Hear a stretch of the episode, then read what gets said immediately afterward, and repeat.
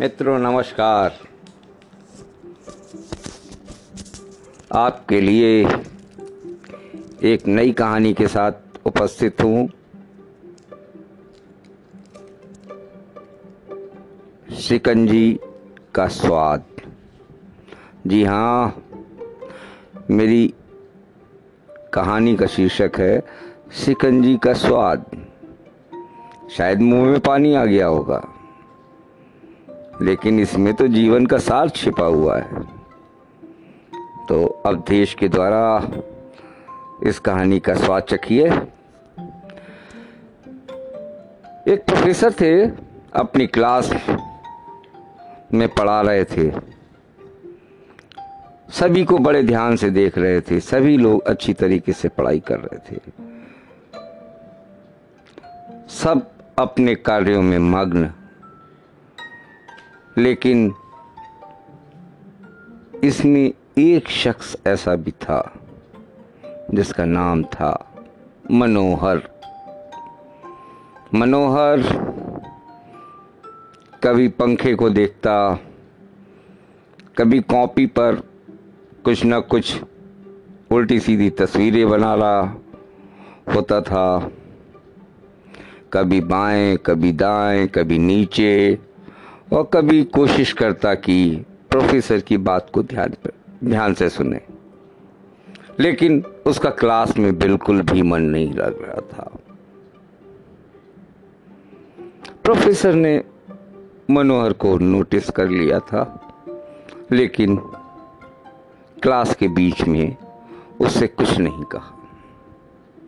लेकिन जैसे ही क्लास खत्म हुई तो उन्होंने मनोहर को अपने पास बुलाया। मनोहर, क्या बात है? क्या तुम्हारा पढ़ाई में मन नहीं लग रहा है?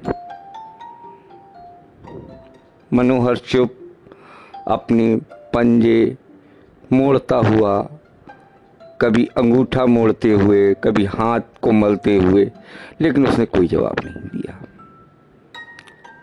प्रोफेसर ने दोबारा पूछा, क्या बात है?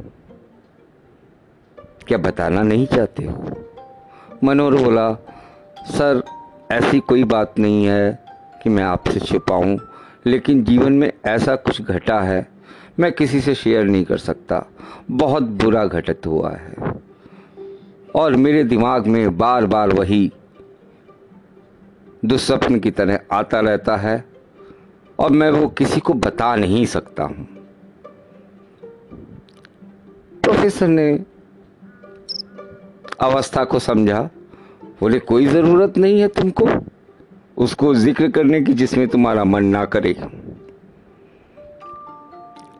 लेकिन मनोहर, एक काम तो कर ही सकते हो। तुम शाम को मेरे घर आओ, कुछ और बातचीत करेंगे।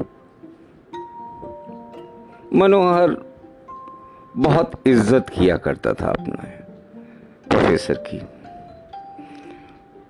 उसने हाँ भरी, बोला, शाम को मैं अवश्य आऊँगा। सात बजे मनोहर प्रोफेसर के घर।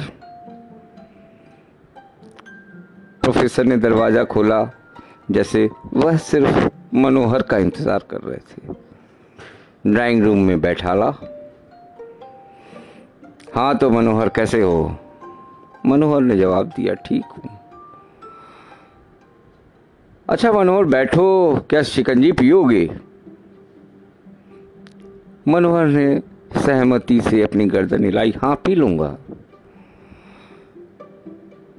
प्रोफेसर स्वयं उठे, किचन की तरफ़ चले गए। पाँच मिनट बाद शिकंजी बना के ले आए। और शिकंजी जैसे ही मनोहर ने पी, बड़ा बुरा समूह बनाया। लेकिन बोला कुछ नहीं। तो प्रोफेसर तुरंत ताड़ गए। बोले, क्या बात है? तुमको शिकंजी अच्छी नहीं लगी? गुरुजी, प्रोफेसर साहब, इसमें नमक थोड़ा सा ज़्यादा था। ओहो, तब तो स्वाद ही खराब हो गया होगा, गुरुजी बोले, प्रोफेसर साहब। प्रोफेसर बोले, मैं सिकंजी तुम्हें दोबारा बना के देता हूँ। मनोहर बोला, नहीं, यही सिकंजी ठीक हो जाएगी।